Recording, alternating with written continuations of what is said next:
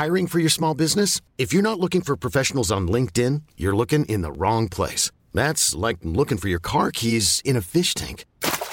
LinkedIn helps you hire professionals you can't find anywhere else, even those who aren't actively searching for a new job but might be open to the perfect role. In a given month, over 70% of LinkedIn users don't even visit other leading job sites. So start looking in the right place. With LinkedIn, you can hire professionals like a professional. Post your free job on linkedin.com slash achieve today. There's never been a faster or easier way to start your weight loss journey than with PlushCare.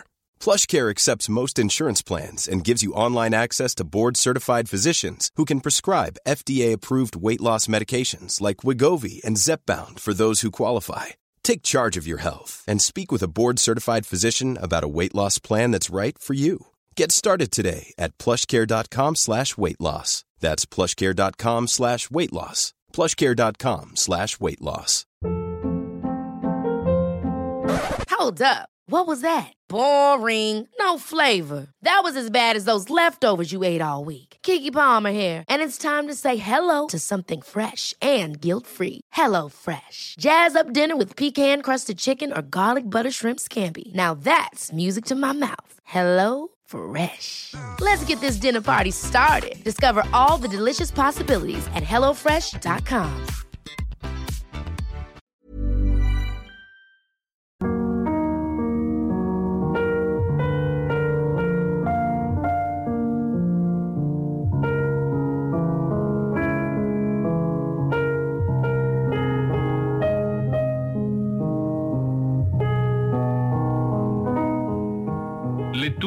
Bibbia. Ciclo di conferenze sui libri Deuteronomio e Levitico, tenute al Centro Culturale San Fedele di Milano nei mesi novembre e dicembre 1987 da Don Gianfranco Ravasi, docente di Sacra Scrittura alla Facoltà Teologica dell'Italia Settentrionale. Seconda conversazione. Sabato 28 novembre. La triplice Torah sacerdotale il sacrificio, il puro, il santo.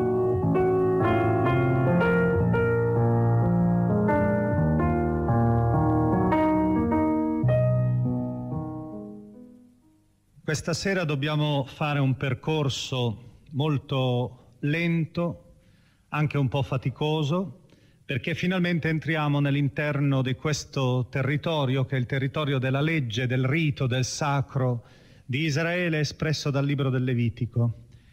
Si tratta di un vero e proprio viaggio testuale con dei riferimenti precisi a dei punti, a delle pagine, qualche volta anche semplicemente un'allusione alla pagina nella speranza che poi ci sia la possibilità di approfondire, di continuare la lettura. Naturalmente, sulla base di quanto abbiamo detto nell'ultimo nostro incontro, questa sera noi ci muoveremo quasi come nell'interno di un trittico, nell'interno di una trilo- trilogia. Tre grandi Torah abbiamo scelte, tre grandi unità legislative che hanno tre titoli diversi, ma questi tre titoli si ritrovano quasi sempre attorno ad uno stesso nucleo, quasi come attorno ad uno stesso polo ruotano quasi sempre attorno a quel concetto fondamentale che abbiamo già delineato, il concetto di sacro, di sacrale e anche eventualmente di santo, secondo la distinzione che abbiamo introdotto. Cominciamo subito il nostro ingresso e abbiamo davanti a noi una serie di capitoli, quelli che abbiamo raccolti nei primi dieci capitoli, di cui noi vedremo soltanto qualche frammento Potremmo quasi immaginare nell'interno di queste pagine una vera e propria grande sfilata sacrificale. E dobbiamo, proprio per rendere un po' questa pagina più viva, una pagina così minuta, così minuziosa nei suoi particolari, una pagina da cesello, cesello liturgico, cesello rubricario, per renderla un po' più viva dobbiamo necessariamente ambientare, creare lo sfondo, immaginare proprio un viaggio nel Tempio dell'antico Israele, un viaggio proprio entrando in quel cortile, il cortile dei sacrifici. La sfilata è appunto la sfilata dei grandi sacrifici di Israele, del grande rituale sacrificale. E il sacrificio, noi sappiamo, è pur sempre il cuore di ogni culto, punto di partenza e punto di arrivo di ogni esperienza religiosa. Ebbene, immaginiamo proprio di vedere davanti a noi questo altare, l'altare sacrificale principe, quello degli olocausti, un altare che la Bibbia ci descrive, ci descrive come descrive tutto il cortile che lo circonda, come descrive alcune parti dell'arredamento sacro di questo tempio all'aperto, il tempio nel quale poteva entrare tutto il popolo, tutta l'assemblea, mentre il resto del tempio rimaneva rigorosamente riservato al sacerdozio, il tempio chiuso, il tempio cella, il tempio segreto, il santo e il santo dei santi. Noi entriamo e abbiamo anche la possibilità forse di rivederlo quasi visivamente, questo altare degli olocausti, perché noi sappiamo che Israele in questo caso ha mutuato delle forme, ha mutuato dei simboli, dei segni, un'architettura sacra, l'ha mutuata proprio dal terreno nel quale si trovava, dagli indigeni, da Canaan. E quando si visita Megiddo, se appena c'è una possibilità, Megiddo deve essere visitata, questa antica, antichissima città, una delle più antiche della Palestina. Si entra in questa città, uno dei punti di riferimento è certamente quel grande taglio nella collina fatto dagli archeologi che mette alla luce questo altare circolare. È un altare cananeo, è un altare che appartiene quindi alla cultura degli indigeni precedenti, un altare che ricorda tutte le tempeste che sono passate addosso a questo tel, a questa collina, a questo centro, distrutto venti volte e venti volte ricostruito, tanto da diventare per l'Apocalisse l'Armageddon, l'esempio del conflitto ultimo tra bene e male, la città del sangue. Ecco là quell'altare lo si vede ancora, ricomposto alla perfezione dagli archeologi, con i materiali ritrovati. L'altare con i suoi locali e col suo cortile, la sua scaletta per accedere, perché il sacerdote, destinato all'incarico rituale della macellazione sacra, potesse salire davanti a tutta l'assemblea e iniziare questo grande procedimento solenne del sacrificio. I canaletti segnati sulla superficie delle pietre non toccate da lama di ferro, pietre intatte, pure, quindi sacre, i canaletti fanno ancora vedere idealmente il sangue che doveva passare, scendere dalle vittime e intridere tutto il terreno che circondava. Ecco, noi, proprio con questo sfondo, ricordato per esempio dal primo libro dei re, nel capitolo settimo, il Tempio di Salomone, che descrive questo cortile, che descrive questo altare, descrive anche quel famoso mare di bronzo, questo grande bacile che doveva contenere l'acqua sacra, l'acqua rituale, un bacile sostenuto da 12, da 12 buoi che quasi fungevano da sostegno a questo immenso mare di bronzo chiamato, simbolo quasi cosmico, simbolo di unità del cosmo nell'interno del Tempio. D'altra parte però descritto questo grande bacino lustrale per i sacrifici, descritto anche con un piccolo vezzo poetico. Infatti nel primo libro di, dei Re, al capitolo settimo, diciamo anche che, eh, leggiamo anche che il suo orlo era come un giglio aperto. Il giglio quindi di bronzo, dell'acqua rituale, l'altare di pietra. Ed ecco che comincia il sacrificio. Il primo sacrificio l'abbiamo descritto nel capitolo primo del Levitico, è il sacrificio di Olà, quello che la traduzione greca ha reso con quel vocabolo che è entrato anche nelle nostre lingue, olocausto, letteralmente in greco tutto bruciato, tutto consumato. Ma è molto bello il termine originario, ola, dal verbo ebraico alà, salire. È tutto l'animale che si scioglie quasi, perché di fatti tutto l'animale doveva essere bruciato, affidato alla combustione.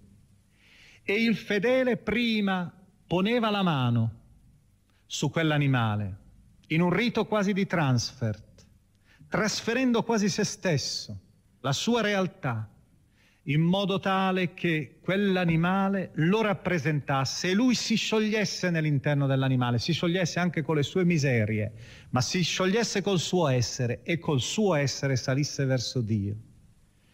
Abbiamo l'unica realtà che si salvava era la pelle e la pelle veniva consegnata al sacerdote. Se vogliamo evocare questo rito possiamo ricorrere al capitolo ottavo della Genesi nei versetti 20-21, passo antico con un'immagine antica, ma che esprime lo spirito profondo in questa maniera molto antropomorfica, molto umana, descrive il significato profondo di questo rito dell'olocausto. Noè prese ogni sorta di animali e offrì olocausti sull'altare e il Signore odorò la suave fragranza e pensò non maledirò più la terra. Ecco questa scena così profondamente umana, Dio che sente l'odore gradito, soave di quell'omaggio dell'uomo e allora dice basta, il diluvio non distruggerà più l'orizzonte perché l'uomo mi ha offerto questo dono incantevole, questo dono che mi ha affascinato. Il primo grande sacrificio, l'olocausto quindi, il sacrificio della totalità, il primo, il principe di tutti i sacrifici. Secondo sacrificio. Saranno quattro quelli che vedremo sfilare durante questo grande rituale. È un sacrificio molto più quotidiano. In ebraico lo si chiama mincha. Mincha significa dono, significa offerta, consacrata, un dono completo. Però la mincha è fatta con materiali vegetali, con elementi vegetali. E se voi leggete il capitolo secondo del libro del Levitico, ora non lo possiamo fare, ma voi leggetelo, sentirete qualcosa che non ha più della solennità fissa, impressionante, gelida del sacro. Sentite qualcosa che assomiglia molto di più alla cucina. Sentite qualcosa che ci riporta proprio nel quotidiano, nella semplicità. Sentirete parlare, per esempio, di fior di farina, di olio, di teglia, di pentola, di torte schiacciate. Si tratta di un dono molto semplice, un dono che è preso appunto dalla quotidianità e che viene offerto alla divinità. Sopra si mette l'incenso, che è l'olocausto in piccolo. Il resto di questa torta, di questa schiacciata, di questa farina e olio impastata rimangono come un piccolo segno offerto a Dio di intimità, essendo pur sempre il cibo segno di intimità. E l'elemento curioso voi lo trovate soprattutto nel capitolo secondo al versetto 13, quando si dice dovrai salare ogni tua mincha, ogni tua offerta. Non lascerai mancare il sale dell'alleanza del tuo Dio, sopra ogni offerta offrirai del sale. Ed è bello questo riferimento al sale. Il sale diventa per eccellenza il simbolo dell'incorruttibilità ma per l'ascoltatore orientale questa menzione del sale messa sull'offerta, messa su questa torta, diventa anche un segno di qualcosa di più profondo, che si riesce a cogliere soltanto se ancora si vive in Oriente, soprattutto nelle tribù nomadi, dove è facilissimo ancora intravedere quel rito a prima vista strano che lascia perplesso l'occidentale, il rito dell'alleanza del sale quando ci si scambiano dei, delle piccole porzioni di sale, proprio per indicare che questo che è un po' considerato come il tesoro, che è considerato come un elemento lustrale, che è considerato come un elemento che permette la conservazione lunga nel tempo, diventa anche il segno di una salatura del rapporto umano, della relazione interpersonale. L'alleanza del sale qui ricordata. E se vogliamo entrare ancora nei particolari, e naturalmente questo non lo possiamo fare, ma tutti quei dettagli, come ho detto, sono dettagli che per il lettore erano di ammicco, erano di rimando, erano dettagli parlanti. Dovremmo anche immaginare, per esempio, la sorpresa degli archeologi quando hanno trovato a Mesopotamia, in Mesopotamia, proprio le forme, le forme nelle quali si dovevano mettere queste schiacciate prima di cuocerle. E queste forme avevano dei disegni sulla base, normalmente i disegni di una donna nuda. Era la dea della fecondità, la dea Astarte. E queste focacce venivano offerte dalle donne per ottenere il dono della fertilità. Israele prende e cancella tutto questo e riporta a, unica, a questo unico segno quotidiano e semplice, l'offerta del dolce assieme al sale, della fusione di una realtà quotidiana con una realtà che tendenzialmente va verso l'eterno, verso la conservazione nel tempo. Ed ecco subito dopo un altro sacrificio, un grande sacrificio. In ebraico la terminologia con cui è espressa è una terminologia suggestiva, Zbach Shlamim, cioè sacrificio delle paci, sacrificio pacifico. La, un grande studioso dell'Antico Testamento e archeologo francese, Roland Devaux, ha tradotto questa espressione con sacrificio di comunione ed ha reso molto bene il concetto esatto di Shelamim, che è qualcosa di più della semplice pace. E questo rito lo si capisce subito proprio nel suo valore di pace e comunione se lo si immagina dal vivo. E noi abbiamo la possibilità di immaginarlo dal vivo nell'interno di un salmo, il Salmo 23. Dopo aver camminato lungo il terreno oscuro, le valli oscure, piene di paura. Guidati dal bastone del pastore, si arriva finalmente al Tempio. Davanti a me tu prepari una mensa, in ebraico letteralmente shulchan, cioè una tavola fatta con la pelle di vacca, distesa per terra sulla sabbia, come usano i beduini. Tu prepari per me una tovaglia, un coperto, tu cospargi di olio profumato il mio capo, il mio calice, la mia coppa è spumeggiante. È il rito del sacrificio di comunione, del pasto sacro che si compie nel recinto del Tempio. I nemici sono fuori, tu sei finalmente nella pace, perché tu stabilisci comunione con Dio. Non è forse vero che anche noi popolarmente chiamiamo l'Eucaristia, che è un pasto, col pane e col vino, non lo chiamiamo appunto comunione, comunione con Dio. E comunione tra gli uomini che sono attorno alla stessa mensa. Il grasso e il sangue venivano offerti a Dio. E il sangue nell'interno di tutti i sacrifici ha una funzione, a partire dall'olocausto ha una sua funzione, perché il sangue è per eccellenza il simbolo della comunione è il simbolo della stessa vita che intercorre. Qui due volte lo si ricorda, perché il sangue lo consacri e lo dai prima di tutto a Dio e poi nel pasto che tu fai col resto delle carni nel recinto del Tempio con i sacerdoti, tu in quel momento stabilisci un secondo contatto con Dio, una seconda comunione con Lui, rappresentata dal simbolo eterno del cibo. Tutte le religioni hanno un segno di cibo nell'interno delle loro liturgie. E da ultimo l'ultimo sacrificio, quello più oscuro se volete, è chiamato con un nome oscuro, è un po' paradossale che sia usato questo nome. In ebraico si dice hattaha, è il peccato.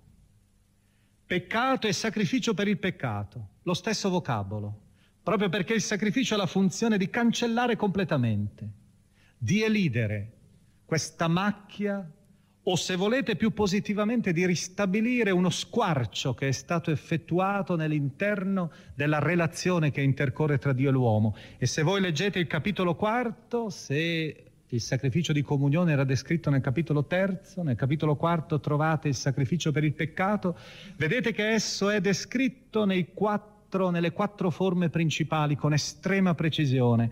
C'è il sacrificio per il sommo sacerdote, il peccato del sommo sacerdote, la guida, il vessillo di Israele. C'è il sacrificio per il peccato per l'intera comunità quando si macchia con la, questo peccato sociale che ci unisce tragicamente. E abbiamo poi il peccato, il sacrificio per il peccato del capo di Stato, del principe.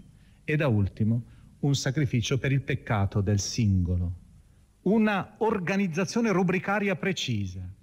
Ma io vorrei adesso ricordarvi, proprio nell'interno di questo quarto sacrificio, il sacrificio per il peccato, la grande celebrazione che è descritta nell'interno del Levitico in un altro capitolo, al capitolo sedicesimo. Vorrei leggervi un brano e presentarvi il vero grande rituale, il supremo dei rituali di espiazione e di perdono, il sacrificio e la festa la solennità del Kippur. Il Kippur, descritto nel capitolo sedicesimo, è veramente il vertice non solo della liturgia di Israele, attualmente è sicuramente al vertice della liturgia ebraica. È un momento in cui tutto Israele si ritrova, anche l'Israele non credente in quel giorno normalmente fa digiuno. Si risente ancora profondamente unito da questo misterioso, ancestrale, arcaico legame tra la sua miseria e l'infinita misericordia di Dio. Non per nulla il trattato del Talmud con la quale si definisce il complesso rituale del giorno del Kippur è intitolato in aramaico Yomah. E Yomah in aramaico significa semplicemente il giorno. È il giorno in assoluto quello. Il termine con cui viene chiamato in ebraico è Yom Kippurim, il giorno dei perdoni. Ecco allora la necessità di precisare alcuni elementi. Prima di tutto vorrei precisare proprio questa parola, Kippur, che avete sentito tante volte, che è diventata anche tristemente famosa per una guerra, una guerra tra due popoli fratelli, l'ebraico e il popolo arabo. Il Kippur, la parola, la radice Kaf Pe Resh, KPR. Una parola che è entrata anche in arabo, verbo kafara, in arabo significa coprire. Il significato è prima di tutto coprire effettivamente. Quella famosa lastra d'oro che i cherubini sostenevano sull'arca si chiamava capporet, che vuol dire coperchio. Ma noi anche abbiamo già ricordato che quella lastra d'oro era il segno dello sgabello dei piedi di Dio, il segno della presenza divina. Il Kippur acquista con questa radice un significato ulteriore. Certo, prima di tutto è coprire i peccati.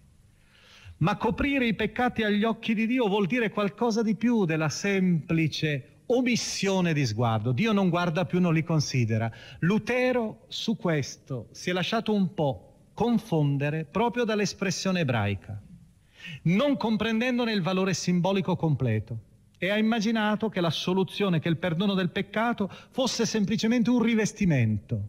La grazia di Dio.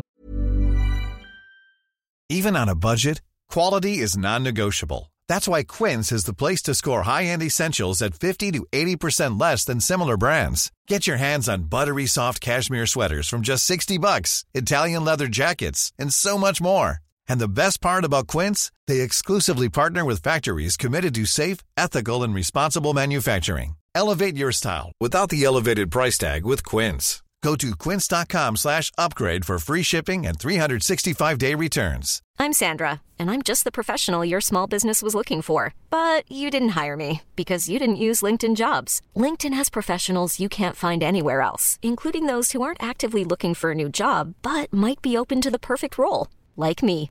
In a given month, over 70% of LinkedIn users don't visit other leading job sites. So if you're not looking on LinkedIn, you'll miss out on great candidates like Sandra. Start hiring professionals like a professional. Post your free job on linkedin.com/achieve today. Sale sopra l'onda del nostro male. Il nostro male sotto resta. Dio vede solo lo splendore della grazia del Cristo. E ignora il nostro male che sta sotto. In realtà il vero valore del termine kippur, della radice kipper, è invece in senso estremamente realistico, in senso estremamente metafisico quasi diremmo, totale. Vuole indicare la cancellazione, la esprime attraverso un simbolo, il simbolo della copertura. Se c'è sopra un altro panorama, io non guardo più il resto e il resto non esiste più.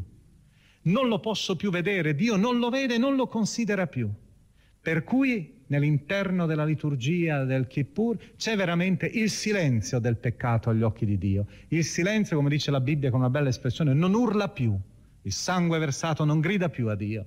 Ormai è stato coperto, è stato cancellato e se non esiste più per Dio, non esiste più, semplicemente. Ma nell'interno di questa festa noi troviamo un rituale strano, un celebre rituale che ora ascoltiamo nelle sue battute principali. Leggiamo nel capitolo sedicesimo dal versetto quindicesimo in avanti. Poi il sacerdote immolerà il capro del sacrificio espiatorio, quello per il popolo. ne porterà il sangue oltre il velo.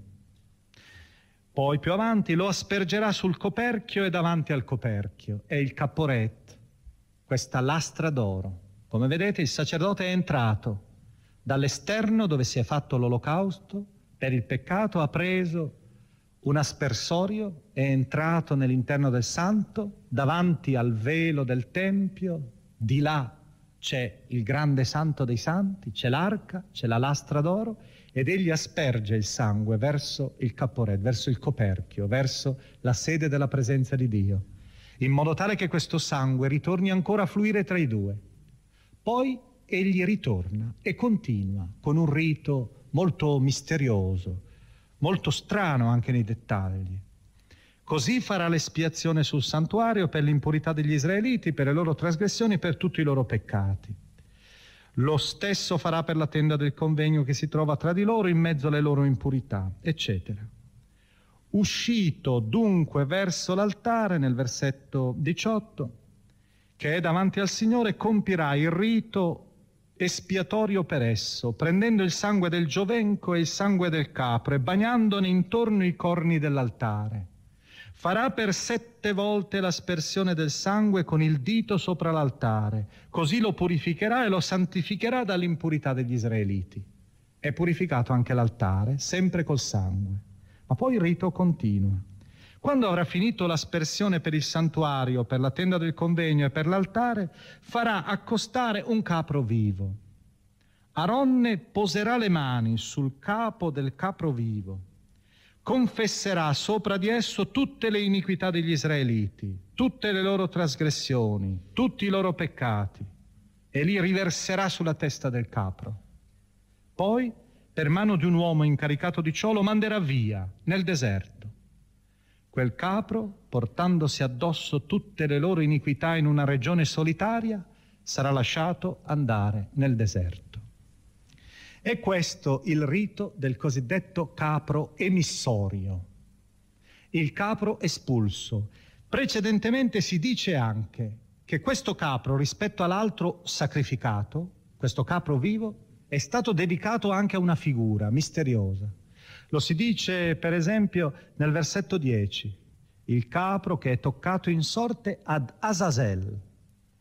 Azazel è un termine che in ebraico significa potenza di Dio, un superlativo in realtà, potentissimo. E questo potentissimo è probabilmente un essere demoniaco. È quasi il concentrato di tutto il male, ipostatizzato. Questo capro allora è consacrato al male e su questo capro, come avete visto, il sacerdote deposita con le sue mani, deposita integralmente il peccato, le trasgressioni, l'iniquità di tutto Israele, una specie di peccato corale, per cui ne resta quasi completamente invaso. E una volta che ne è invaso, esso viene mandato a morire nel deserto, viene fatto fuggire, egli esce fuori dalla città santa, corre per le valli deserte, corre per i monti di Giuda, destinato a morire, e morendo simbolicamente spegne anche il peccato di Israele. Voi vedete che attraverso questa paraliturgia, attraverso questo dramma sacro, si rappresenta il perdono di Dio. Mentre Israele celebra il digiuno, attraverso questo atto quasi sacramentale del sangue e del capro che fugge nel deserto, Israele ritorna alla sua giovinezza, ritorna alla sua limpidità. Ecco, cominciamo a fare una prima conclusione. Questi riti in lettura, noi vediamo, sono qualche volta un po' impressionanti per noi. Sono impressionanti per questo, questa esagerazione quasi del sangue, questa continua mactazio, continuo, questo continuo intervento rituale di macellazione, questi segni, tant'è vero che si è permesso persino adesso quella riflessione che è stata sviluppata da una certa corrente di pensiero, con un libro interessante d'altra parte, La violenza e il sacro, di Marc Girard, si è iniziato a riflettere sul rapporto tra il sacro e la violenza.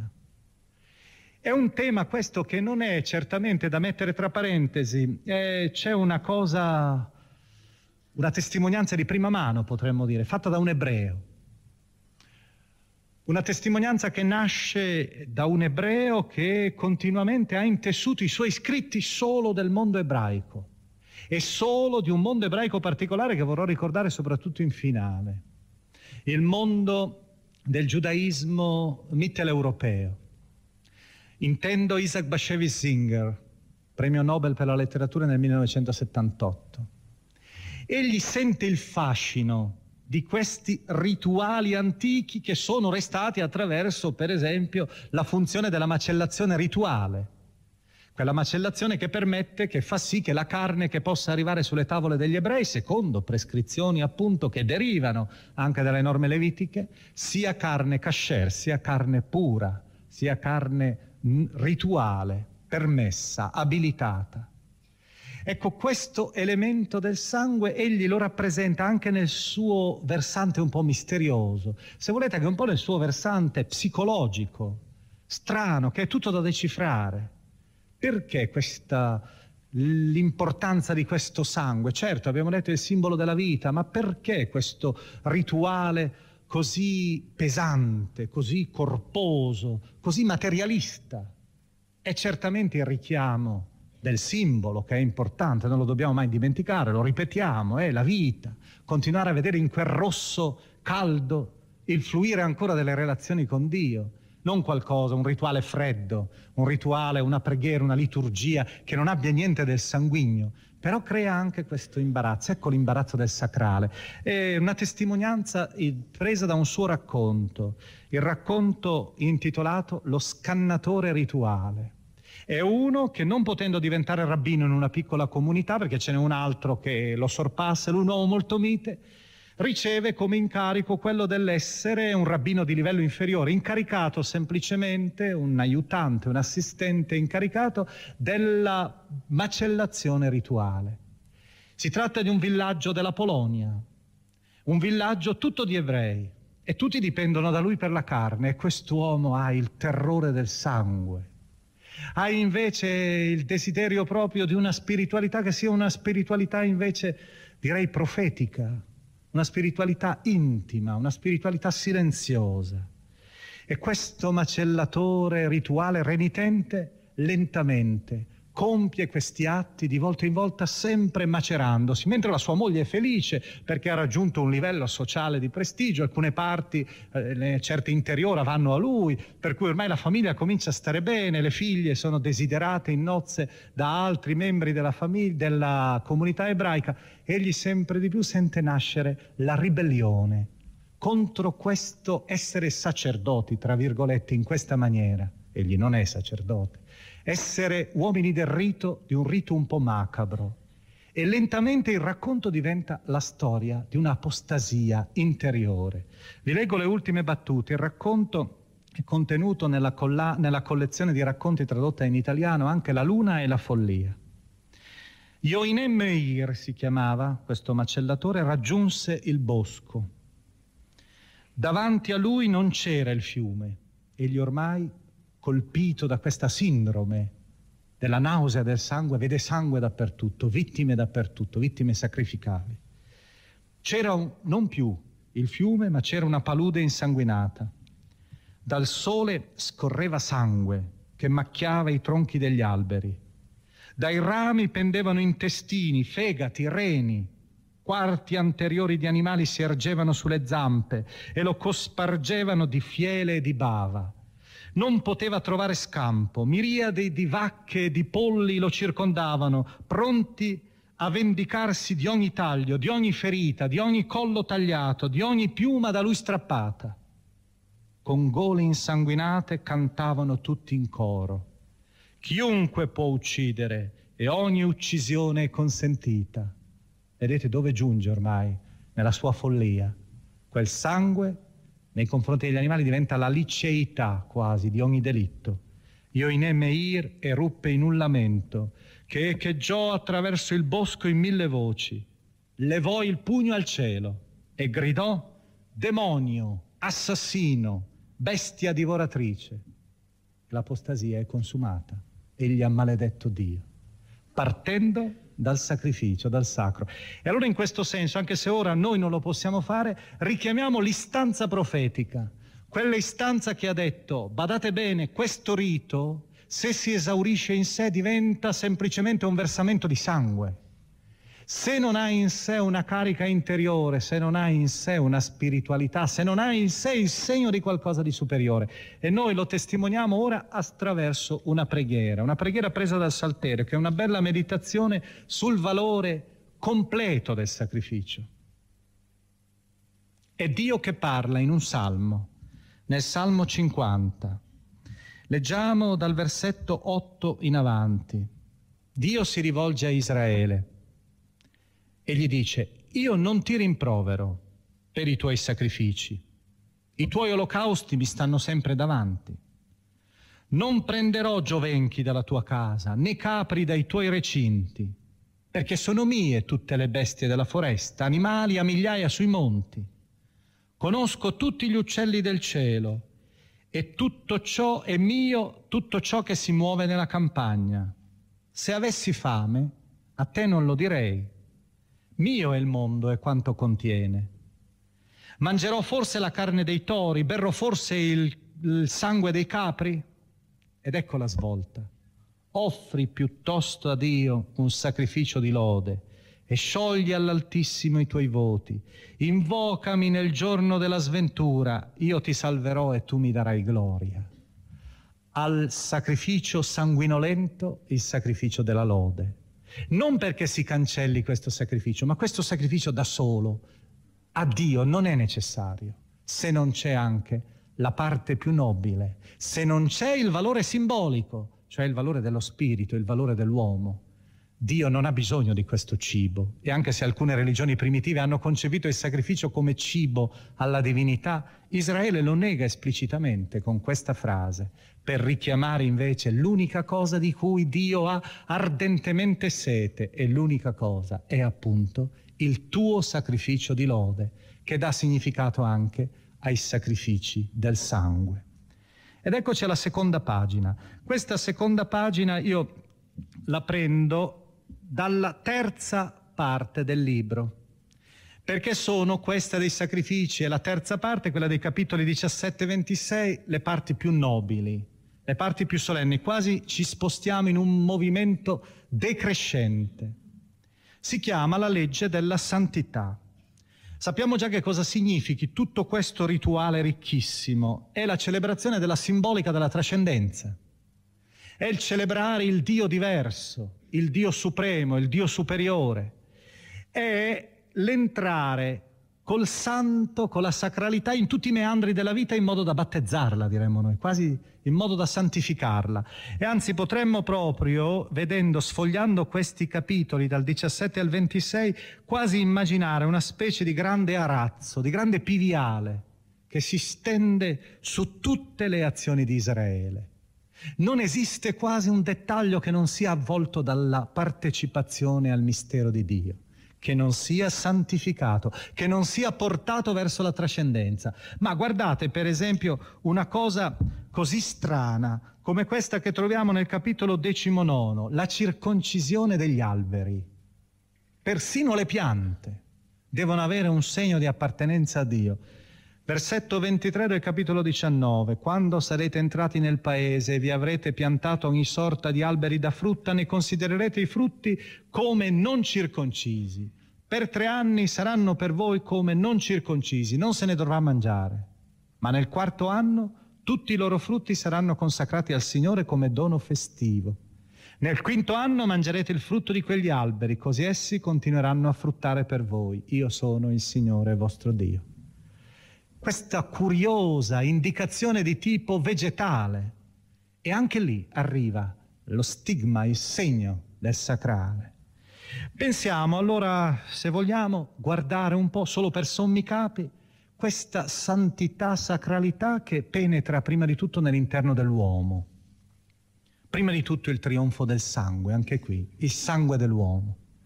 Capitolo diciassettesimo, leggete i versetti 10-12 che sono arrivati alla ribalta assieme a un altro testo del libro della Genesi al capitolo 9, per merito o per demerito, io dico, dei testimoni di Geova.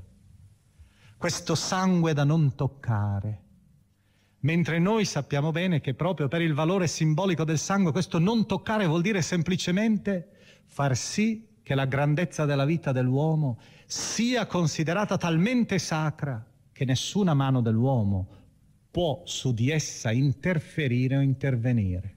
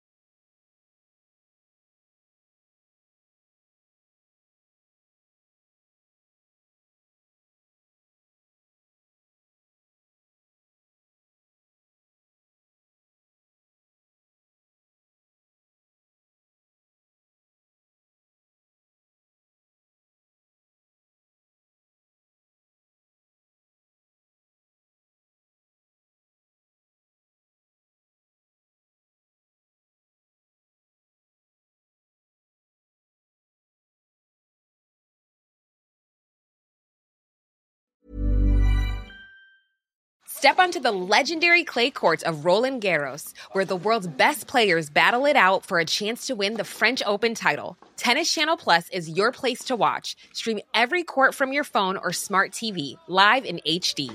Don't miss a moment with daily live coverage and match replays on demand, beginning Monday, May 20th. Be there for all the unforgettable moments. Stream now with Tennis Channel Plus. Hey, it's Danny Pellegrino from Everything Iconic. Ready to upgrade your style game without blowing your budget? Check out Quince. They've got all the good stuff shirts and polos, activewear, and fine leather goods, all at 50 to 80% less than other high end brands. And the best part? They're all about safe, ethical, and responsible manufacturing. Get that luxury vibe without the luxury price tag. Hit up quince.com slash upgrade for free shipping and 365 day returns on your next order. That's quince.com slash upgrade. Why don't more infant formula companies use organic, grass fed whole milk instead of skim? Why don't more infant formula companies use the latest breast milk science? Why don't more infant formula companies run their own clinical trials? Why don't more infant formula companies use more of the proteins found in breast milk? Why don't more infant formula companies have their own factories instead of outsourcing their manufacturing? We wondered the same thing. So we made ByHeart, a better formula for formula. Learn more at byheart.com.